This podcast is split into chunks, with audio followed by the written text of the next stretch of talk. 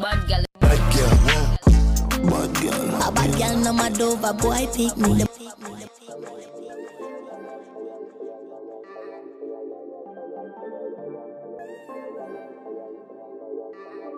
Hi, Kian. Real Bad Gal Tings.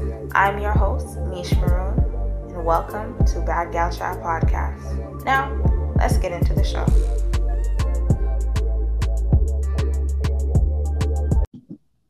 Okay, so today uh, we have comedian Abba. Abba, how are you? I'm great. How are you? Good, thank you. I'm so excited to get into today's episode. We can always use some laughs, you know what I mean? From, Yes.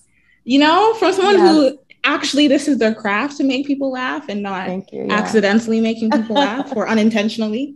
Yes. Um, so before we get into the interview, we're gonna play a little bit of Conwin Chill with a Bad Gal. Oh, nice. Okay, so this is a black owned card game. They have 99 controversial question cards. And if you want to get your own deck, all you Mhm. have to do is follow them on Instagram Okay. and you're going to DM them Bad Gal to get some money off. And this offer is available on Amazon in the UK, Canada, and the US. oh my god, okay? it's perfect. Okay, nice. Right? I love this. I love Ooh. black card games. Right? Like they know we what to more. ask. Exactly. We do. Like This one's a little spicy one to start us off. love. Name Okay. something non-sexual that turns you on. Oh my god. I don't know what it is, but forearms. Like Ooh. I don't know. Forearms on on like a masculine person, I just love them. Especially when they like roll up their sleeve a bit. I have no idea what it is. Yes, And you then- love a rolled sleeve. yes. And then for like every gender, I feel like like I don't know, this is so dumb. Maybe it's because I'm a bad driver, but when someone just drives like very relaxed, like very Mm. confidently. yes, the back, the seat Yes. a little turned back. Yes. One hand. Yes. Yes. Okay. I see. Yes. Yes. I love that. I love a good back muscle. If I see, Yes. you know, a man's like back muscles in public, it just it Mhm. gets me flustered. I don't know what it Yes. I don't know either. It's just so hot. It is. Agreed. Yeah. So I have this question. What is Mhm. uh, you know, dating like for you in Toronto? it has been a trip. Like I was actually Hmm. listening to um, um, one of your episodes, and uh, we're talking about like how Toronto men like to be chased, and Mm. like it's it's so true. Like Toronto men love being chased, and I feel like yes. From I don't know, maybe like my first year of university to like my second year out of university, like so like 2017, 2018, I was like, oh yes, I'm you know, it's 2021. I'm a modern woman. Like I can Mm. I can be the one to always like make the first move, but it's never ever worth it, I think. I don't think it's ever worth it. I think that there's something very attractive about like men being the pursuer or like men showing intention. Intention is so important to me. Like I hate nonchalance. Yes. you know, like But I like I- they could take it or leave it. Exactly, because it's so rude. And I feel like Toronto men are like that. And it's probably Mm. because there are so, I feel like there are so many more women in the city than there are men sometimes, Right. or, or at least in the spaces that I frequent. So I think that Toronto men have it so easy on themselves. They don't have to do much. So that's why they don't chase. So dating's been bad. Like, especially, the pandemic, I'm so busy with work and everything that there right. isn't time to like chase anyone. And if I'm being chased, it's never by the one I want. It's never by the one I want. It's true. I feel Yeah. like the only people in the city that chase are like old men Yes. or like three time divorcees, you Yes. know? Like literally. it's not it's not giving what it's supposed to give. No, it never is. Yeah. Yeah. So you mentioned work. Mhm. Um obviously like I said you're a comedian. Um but you started off doing stand up yes. from what I okay so how was that like what was that like especially a black woman doing stand up Yeah.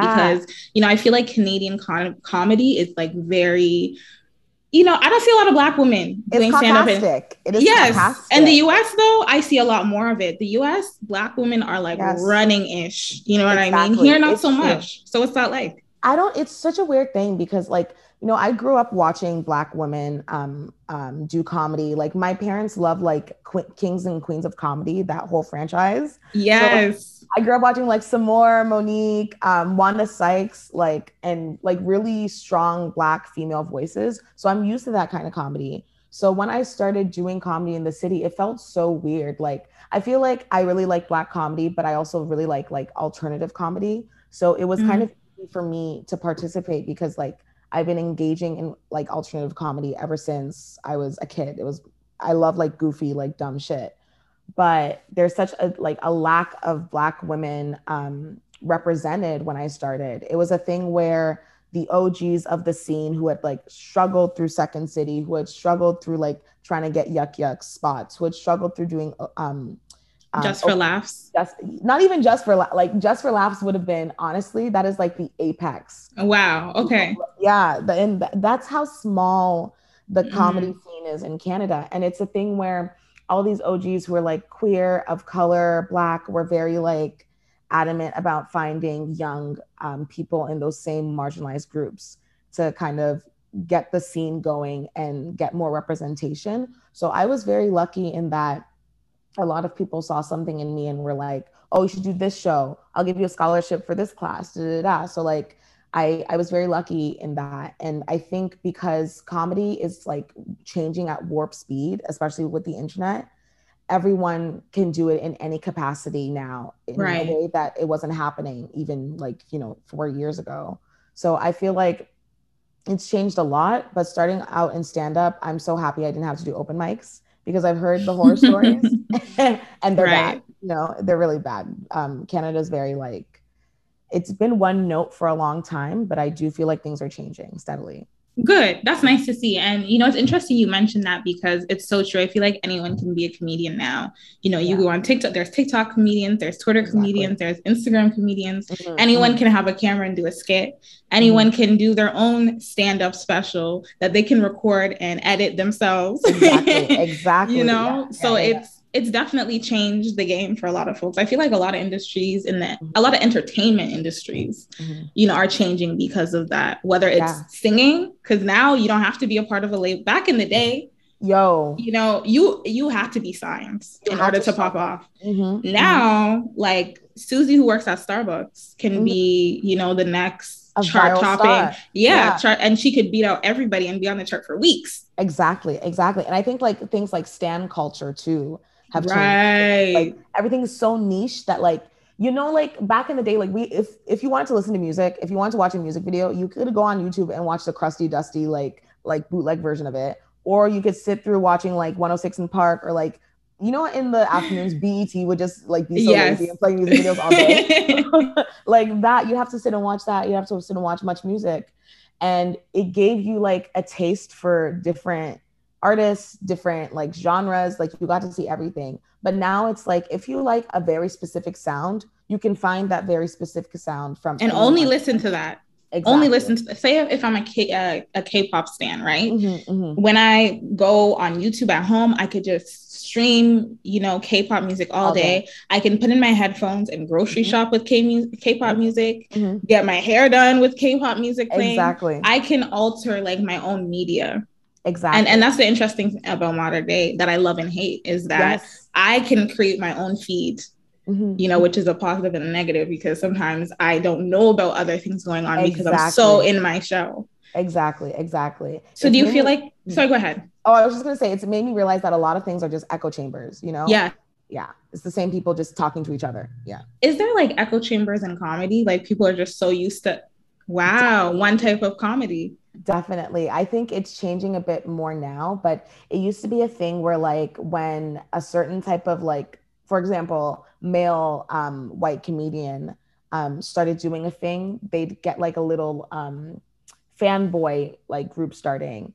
And it would just be these echo cham- chamber of these specific guys who like found this one thing funny and kind of no one else. But because they had enough like um, people in this group or like in this community, they'd like be able to take up so much space. And it's like, it's not even like what they're doing isn't good. It's just like, it's so niche and it's so specific. It's like, why do like it, it just, they, they never expanded outside of those groups. But I now I feel like um, more queer people and more like people of color are like knocking on these doors and being like, get the fuck out. It's our turn. Exactly. we all deserve space. There's room for everyone to do the type of comedy that they want to do. So yeah.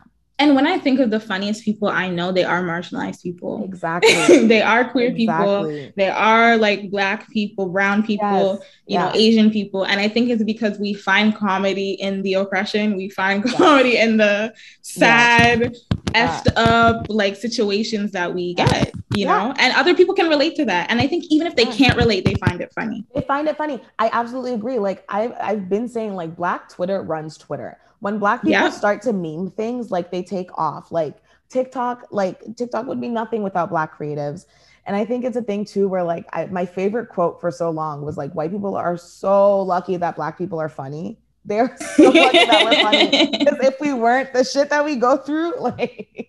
Remember, um, oh my gosh, when Twitter has like these theme days that they do, like the Mhm. other day they did a tweet like it's the Great Depression, which we reposted on the Instagram page. Yeah, yeah. They'll be like tweet like it's you know slavery days, tweet Yeah. like it's Jim Crow, you like know. Jim Crow, and then or like remember when? Uh, oh my god, remember when Nigger Navy happened? yes. Oh my god, how could I forget? that night was insane. exactly, exactly. Like, and or, the Bible like, one was funny. Yes, yes, Yes. the Bible one. Black people superpowers. That was Yes, and that was this year, I think. Yeah. Because yeah. there's supposed to be a day where we all get magical powers.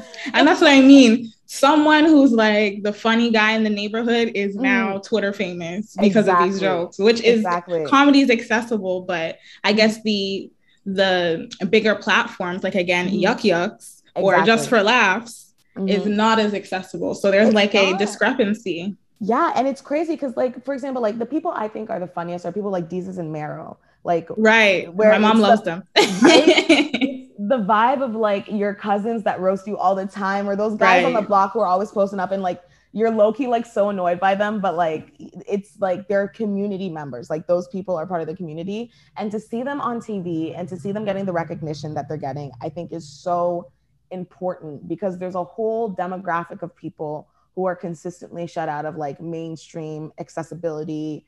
Um, you know, if you want to watch a certain type of comedy, like you're gonna have to either pay a lot of money for it or you're have to gonna have to go and see it live.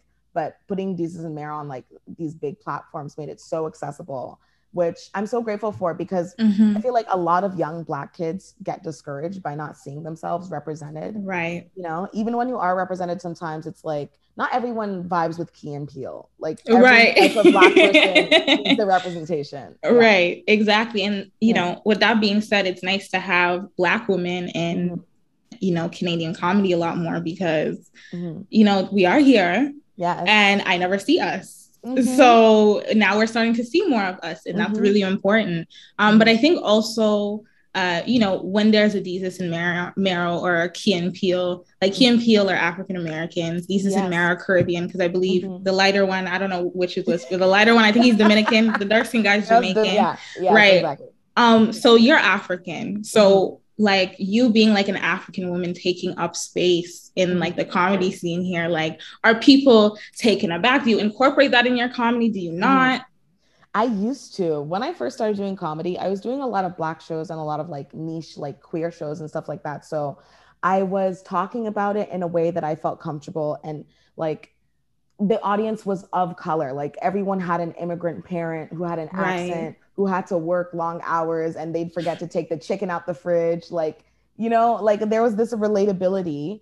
But I feel like so I I wouldn't mind talking about my mom and doing stories about my mom and like doing an accent Right. the Right. more I got access to bigger spaces, bigger spaces meaning whiter spaces, I was like, what the fuck are these things laughing at? Like, how are you laughing at my mom's accent? Like, what's your problem? You know? Right, right. I feel you. defensive when they'd laugh. So, right. So I, I stopped incorporating that in my comedy. And I feel like my comedy has definitely taken more of a stance of like, um, uh, a, like a, a observational. It's very Mm. observational now in that like it ha- obviously has like a political lens too because the personal is political. Like as Black women, we can't escape the fact that politics is obsessed with us.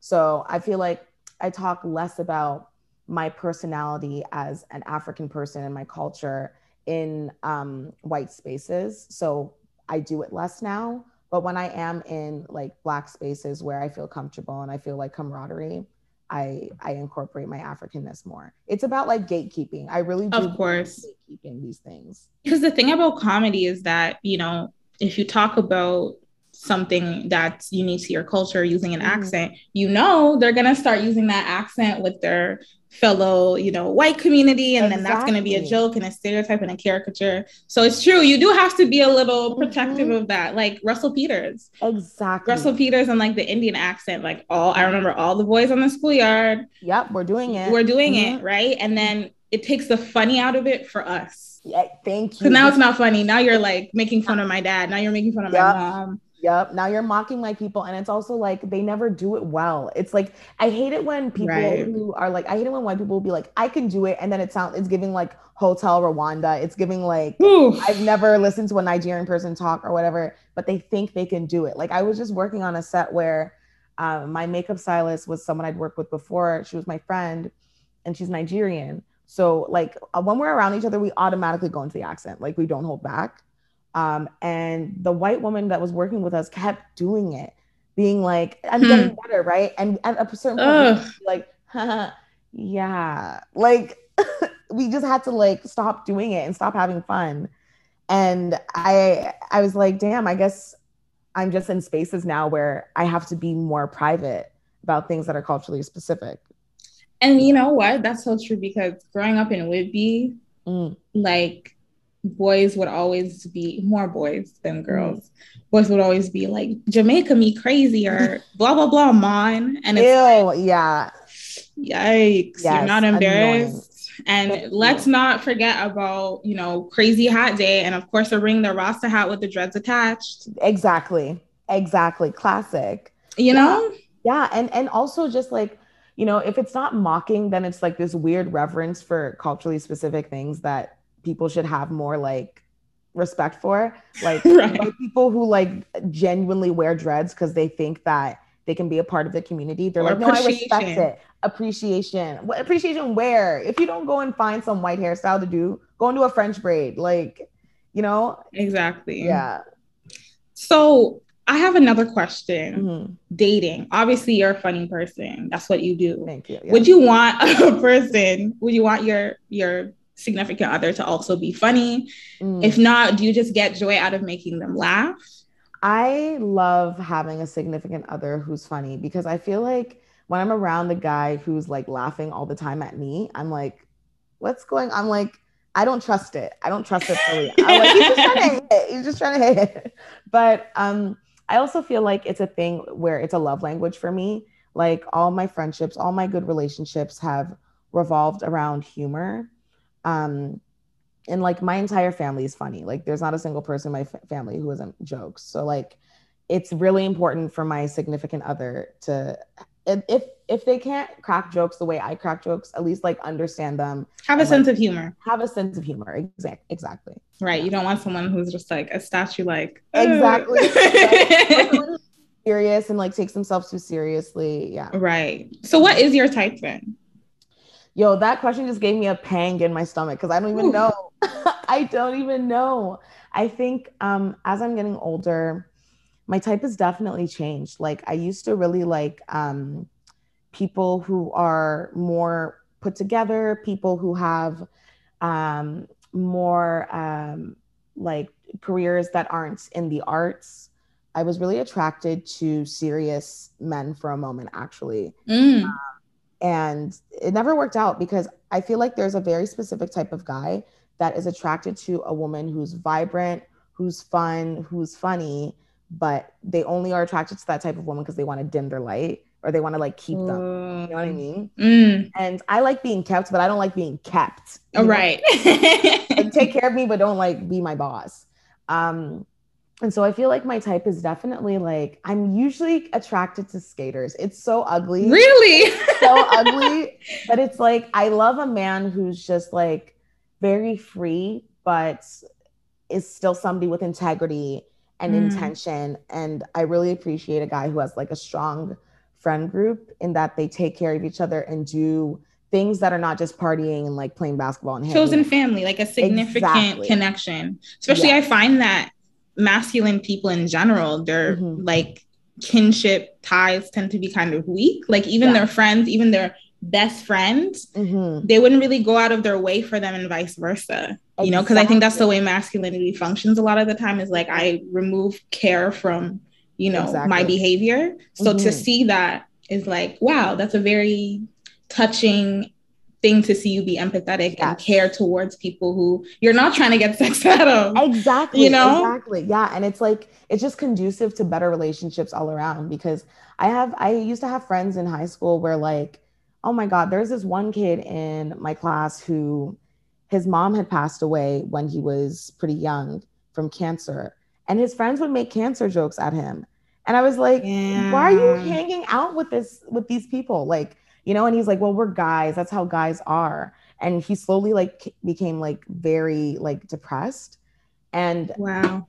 and I think that that always leads to like men taking it out on women. And if it's Yes. not like malicious, it's like this subconscious thing where they're looking for mothering in a woman, they're looking for nurture in a woman that's like too much for the woman because they're not getting it from anywhere else. Um, I feel like it can be such a slippery slope too. Yeah. Yeah, you know, I never thought about that. And it is really important. It, it really is. And to see also to have another reason why it's good to see your partner have um, a good circle of friends is because they need someone to talk about you with, to talk Yes. about other things with. Yes. Because again, with the masculinity thing, it builds, it builds. And then, Mhm. okay, well, you know, you need to turn to your friend and ask them for advice or, you know, have a solid connection with them. I don't know. It just, it's just like a holistic thing. But I've Yeah. never considered that. And you're absolutely right. It is really important to pay attention to that. Mhm. Um, so my next question is you have a podcast Mhm. um, alongside, what's your co-host name again? I'm Ben Sosa Wright. And it's Mm. called Nostalgic, and it's about each each week you guys feature a different artist, like yeah. pop culture icon, I should really say, Yeah. because there's no run of the mill people in this list. Um, so obviously, music and pop culture has like a special place in your heart. Woo. Does music taste Yes. impact how attracted you are to someone? Absolutely, a thousand percent. Especially when it comes to like respect, especially when it comes to respect of certain icons. I will never tolerate somebody who drags um, Whitney, Whitney Houston. Also, yes, it's her birthday today. Shout out to her. yes true, Leo Queen. yes, rest in power. We missed you. Um, so yeah, like I I really think that it's important for like my partner to have a good knowledge of like legends and like know the classics. Um, but also um, I really enjoy being around people who are good at um curating like new music. I'm always looking for new music. yes. I'm really afraid of becoming that person that's like the new kids suck and da da da da da. so I like being around people where I can experience like novel experiences with them with like soundtrack with a soundtrack that like Mhm. we've curated together. Like it's so important for me.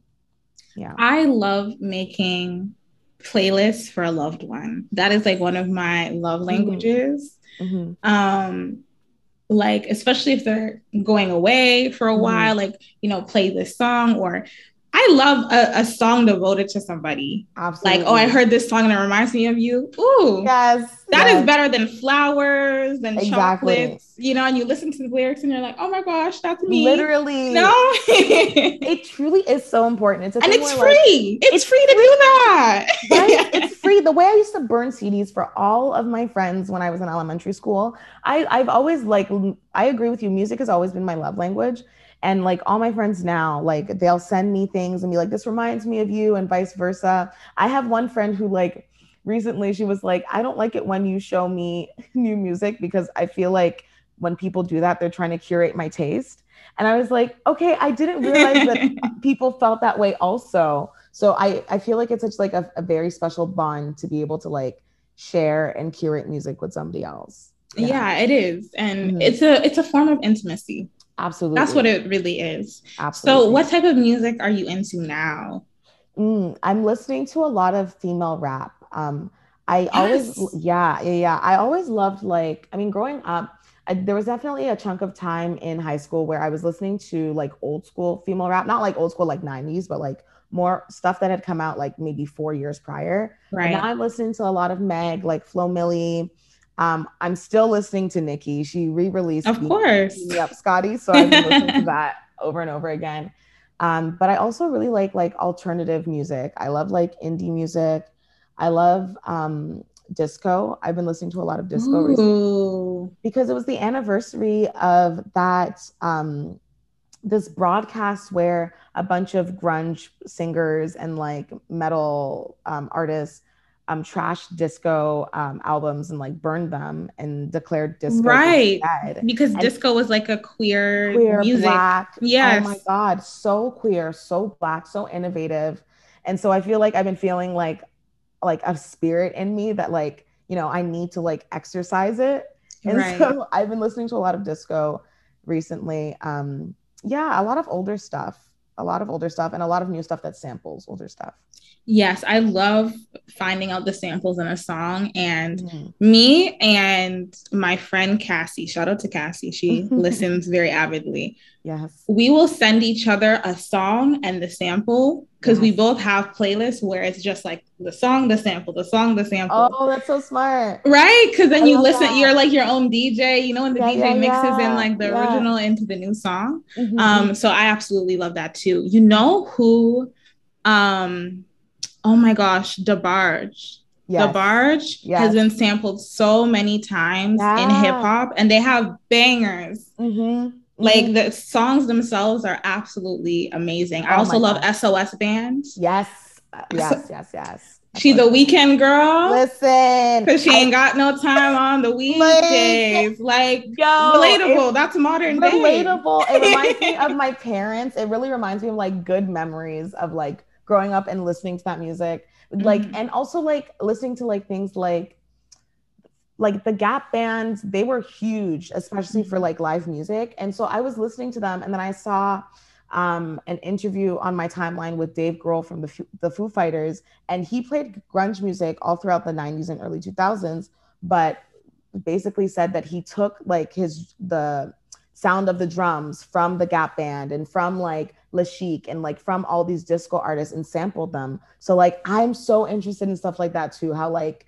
black people will create something and it'll get innovated again by black people, but white Mm. people will also be taking things- Reinterpret that. reinterpreting Mhm. it for like other genres. I think it's really interesting. Because music is just recycling. It's a lot Yeah. of recycling, um, Mhm. reinvention, reinvention, um, yeah. sometimes copying. exactly. Sometimes you know? copying. Yeah, yeah, yeah. yeah, um and when we think of like you know i guess majority white or white dominated music Mhm. genres such as like country rock alternative it's Mhm. all just the white interpretation of black sounds like that's all it is. Like Exactly. country i think country originated from the blues if i maybe I'm- yeah yeah country Yeah. uh, originated from well it was um originally like um call it like uh slave hymns that became Mm, country and then um white people took it and i think the only thing that's like truly white people music is bluegrass and like classical possibly? classical yeah classical and their folk music. Like, right right black right. people have like really taken all popular music is because of black people. Mhm. like even from gospel i will somebody shared a gospel yes. of this priest um oh not priest this um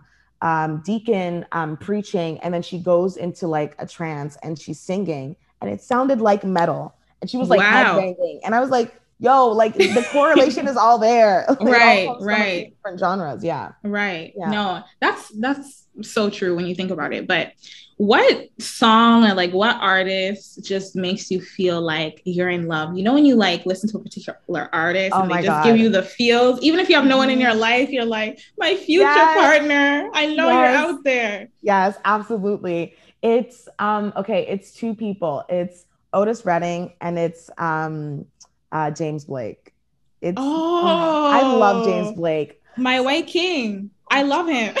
Truly, it's a thing where like I think love for me is like I'm always a very high energy person. So Mhm. when I can just be really chill and quiet around someone, it's a really good thing for me. And when I can just sit like lay back and listen to James Blake and feel calm, that feels like being in love. Like it feels Wow. like so like it just feels like chill. It feels like neutral and natural. So I really love him. And then Otis Redding, I feel like he was so wise beyond his ears, like years. Like he was very young when he was writing all that like music. He was writing like someone who was like in their 60s about love and I've I've just always been obsessed with with him being able to like tap into that at such a young age.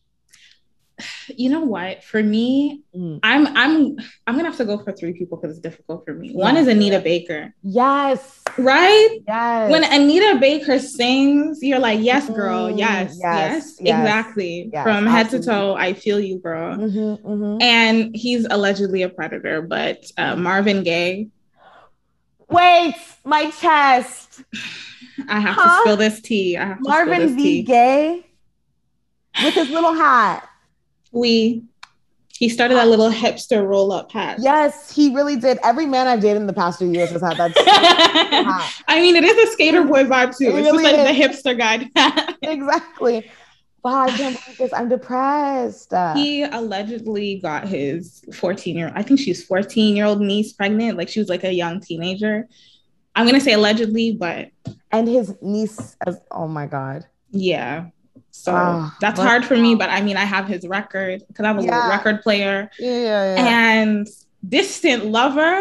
oh, Oh my God. oh that my song, god. I'm like, like I really be feeling it. right and then it's also a thing it makes me so mad because with marvin gaye's music it's inspired like we if we didn't have marvin gaye we wouldn't have frank ocean Yes, Like, yes. The So many male so. R&B singers. The Trey Songz, The Weeknd, Songz, yeah. like oh man he really was the blueprint for these guys. he really, I really would say that. I would Yeah. say that. And Summer Walker, a modern girl. summer walker Summer Walker. I Summer never- Walker. I never really listened to her music that much, but when her video first went viral, the one where she was in the Girls rink- Need Love. Yes. Oh my god, I couldn't stop listening to that. I really Same. liked the song. Yeah, yeah, yeah, yeah. Summer Walker. I see that, and I and Over It was flawless. Yes, I love that she Amazing plays guitar. Also, Yes. there's something Yes. so attractive about that. I She's a little kooky in real life. We've talked Yes. about some of her mishaps on the podcast Yes. before. like sis. You can't feed your baby hemp seed milk. Like, mm, I feel, you know, people are saying, oh my God, look at Nikki's baby. Nikki's baby is chunky and healthy and happy. And this poor baby's legs are mad skinny. But tiny. Yeah. hey, I. I've never been a mother. I don't know. Maybe the baby has an underlying health. Con- I don't know. Yeah. But yeah, you can't hemp hearts and honey, sweetie. Yeah, it's Giving not- organ failure. yeah, and can't your baby get really sick from that? Very like it not- can yeah. it thins out the lining in their intestines or something like Mm. that. Yeah, you're not supposed to do that. But Yeah, hey, yeah, yeah. um so my next question is Mhm. you are on this hour has 22 minutes on Yes. CBC, kind of a big deal. Thank you. That is so nice. Thank you. Yes, I grew up watching that show. Like Oh my, my mom loved it. So it's really nice to again because I never see, saw any black women on that show from my Yeah. recollection. So it's Yeah. nice to see you on that show repping. Um, and you have a new miniature show coming out. Yes, yes. So I just finished filming that um like three weeks ago. It's a it's a show like a competition based show about um, miniature items. Um, and I'm obsessed with miniature items. I've always loved them. So okay, so it's a passion. yes, genuinely. I mean, I can't do it. I have really poor like I can't do anything with my hands that like that well. So watching them like build stuff was really crazy, really cool. Yeah. So, um, what what is it like to be on set of this hour has 22 two minutes? Do you guys write your own jokes or do they have like a team to write it for you? it's it's all a really big production it's like it's it's really great because i mean it's it was bittersweet because i started out doing the show during the pandemic so um, i missed out on the whole experience of having all the writers in the room with me and like you know i wouldn't recognize certain people because everyone had to have their masks on. Right. we couldn't have rap parties. We couldn't really go out and drink and hang out with each other. Um, but there there's a toronto room where it was just all these writers in toronto working from a space. Um, and then we had our halifax room which was just me heidi brander jordan foisy and aisha brown who is a black another black woman. Um, it was so great um, having them all there with me because you know they'd been there for quite a few years so they had a lot of experience. So we'd write with each other. Um, they helped me write a lot of my sketches. Um, and then we have a whole process of like writing jokes for the desk. But it, it's all a very collaborative effort. Like we get the opportunity to write our own stuff but for the most part we like working with each other. And being on set was really really cool. It's a very close set. Everyone is like very um good friends. Um, it's a show that's existed for a long time, so everyone has a very good rapport. Um, and everyone's very friendly. It's the East Coast, you know, so they're very friendly. Um, it's still a workspace, so it had its, you know, run of the mill workspace. Of problems. course, yeah, as Um, per usual, that's what happens. Yeah, work is work regardless. exactly and my presence being being there was very unprecedented like i'm the first black femme person to ever be on the show so i have a very unique Wow. perspective especially becoming especially coming from um ontario like my experience versus um trent's experience. Trent is a, um, a black man on the show.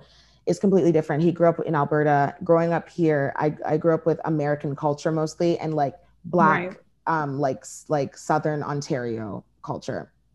So it's very very unique and specific um sensibility that i was bringing to the show that i had to kind of tweak my voice in order to conform to it more um, Mm. whi- which was difficult and which had its issues but like if you don't go through experiences like that it doesn't teach you how to like stand up for yourself and stand up for how good your work is so like i'm happy that i had those experiences and also lots of love and support from the team there I, I'm, I'm I was so lucky because I had Aisha Brown there, who is a like amazing, phenomenal um, uh, black comedian in Canada, and people should definitely check out her work on Crave.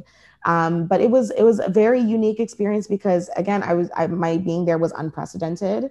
I I definitely it's been a lesson in sticking to your guns and being able to speak up for yourself and um, stick to ideas that you think you know, even if they're such black experiences, they're still worth telling.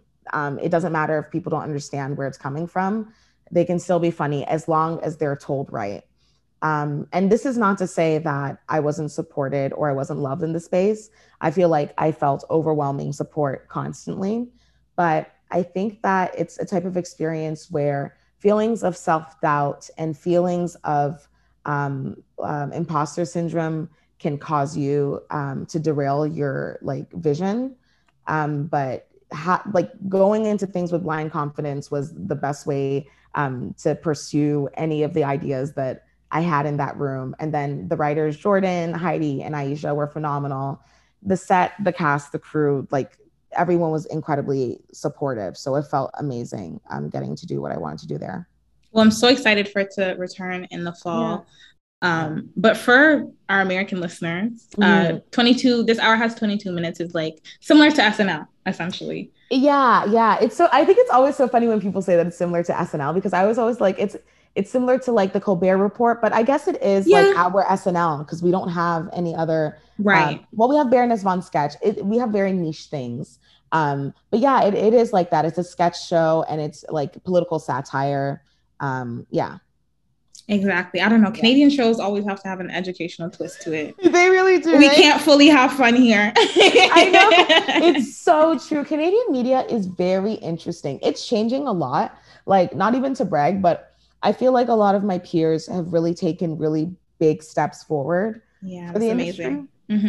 hmm But it's going to take a bit longer for things to be more, how do I say, fresh, Yes. more fresh and Yes. colorful. I feel like we also need to catch up to other places in the world. Like I feel like the UK and the US, they're Listen, right, and we can Yeah. get there. We can get there, but it's tougher. It's tougher Mhm. because Canada has always been a very particular way for a very long Mhm. time, and Mhm. to even do one little tweak, one little step Mhm. is a very big step. talking about how scared they are of the police in Canada and how bad police brutality is in Canada. And an American man in the back up and was like, you know, fuck you. Like, that's not true. Like, you guys are exaggerating. You don't know what we go through. We go through so much more than you would ever imagine. Da, da, da. And I was like, that, that is, how could that ever be true? As long as there's police brutality, there was always too much police brutality. You know Mm. what I mean? And so it just feels like specific Canadian stories need to be told because regardless or not whether of whether or not you can relate, you can still try and like understand. There are Right. still human emotions at the end of the day. Black loss is still loss. Black pain is specific, but it's still pain. Like it really gets me in my feels about how we're not utilizing the black art- artists in this country properly. Exactly. And, I, you know, I think we're just echoing the point that it would be nice to see some sort of representation, some yeah. sort of positive, and with Black people at the helm, with Black Canadians at the helm, mm-hmm. you know, creating their own stories. And mm-hmm. again, not hopefully not something that is about suffering. Exactly. But exactly. I mean, I I also will say that I like black media that does incorporate the truth of what we go through, but that's mm-hmm. not the that's what not what is fueling the story. Exactly. You know? Exactly. Is that exactly. the black people have to get hurt. Yeah. Yeah. Because, like them. Ooh, ooh, because truly and really and truly, I I literally it really hurts my soul when people will butcher something as magical as the black genre of horror that mm. Jordan Peele is creating. Yes. Jordan Peele, I feel like he's very specific about who he works with and how he works with people. He's like obviously like curating like Nia DaCosta's work um, right. with Candyman, which I just watched a screener for. I genuinely love it. It tells a very specific story that is so um, wrapped up in the political history of Black people in America. And like, it's both so fresh and so present, but such like an age old story. Right. And I'm like, this is what we should be doing, where it feels like something like them. I don't think maybe it was necessarily Lena Waithe's intention, mm-hmm. but whoever else was at the helm or whoever else had the final say in it, I don't think they were paying attention to how Black people would feel watching these things. You know, one of the actresses had to go and get therapy oh, after. God. I did not even it. know that. Yeah. So I just feel like and it's like we really need to be careful. Love Lovecraft um, country, country, even. right? I really, I love seeing Black people in the 50s and 60s. I think it's so aesthetically beautiful. Yes. But, but it was just too much violence for me. I was and like, most of those shows I did not watch. Exactly. Shout out to Misha Green though. Shout out to Misha Green. yes, exactly. exactly. you know, a dark woman, mm-hmm. a dark woman, dark skinned woman. Title of the podcast: A Dark Woman. Dark Woman. Yeah. Um, two dark women talk about a dark skinned woman.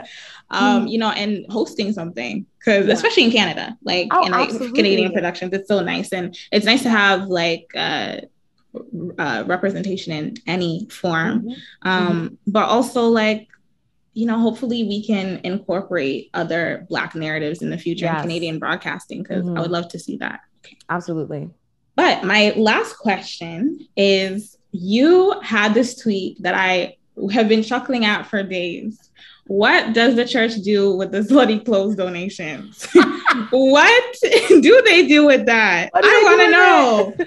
because I was donating my clothes the other day and I was like, wait, there's bare thottery clothes in here. Like, what are they going to do with it? and so I was like, do people who work in the ter- church like take it home and use it themselves? Do they give it to other people? Because some of the sluttiest people I know love church. oh, as I always say, all the freaks are in church. Exactly. All of them. All, all of them. them. Mm-hmm, mm-hmm. More. Well, I guess uh, if you have sorted through church donations, let us know so yes. we can answer this question. I genuinely would love to know. Yeah. but thank you so much for joining me today, Aba. It was a pleasure. It was a good me. laugh. And yeah. um, we will definitely be tuning into this hour has 22 minutes in the thank fall you. and this miniature competition show in thank 2022. You. Fingers crossed. Um, is there anywhere where uh, the listeners can go and find you? Yes, you can find me on Twitter at A B A Q U A N. You can also find me on Instagram, same handle, just one extra N at the end. Um, yeah, you can listen to my podcast, Nostalgique. I'd love for you to be on it. It'd be so much fun. Oh my gosh, I'd love yes, that. Yes, yes, yes, I'd love for you to be on it. Um, and yeah, we just, like we said before, we just talk about, you know, pop icons of the past and why we love them, how we grew up with them. And I host it with Ben Sosa Wright, who's also a Toronto comedian, and it's produced with Aidan O'Loughlin and the Sonar Network. Um, so yeah, please check it out. Love that. Thank you so much. Stay safe Thank and you. stay happy.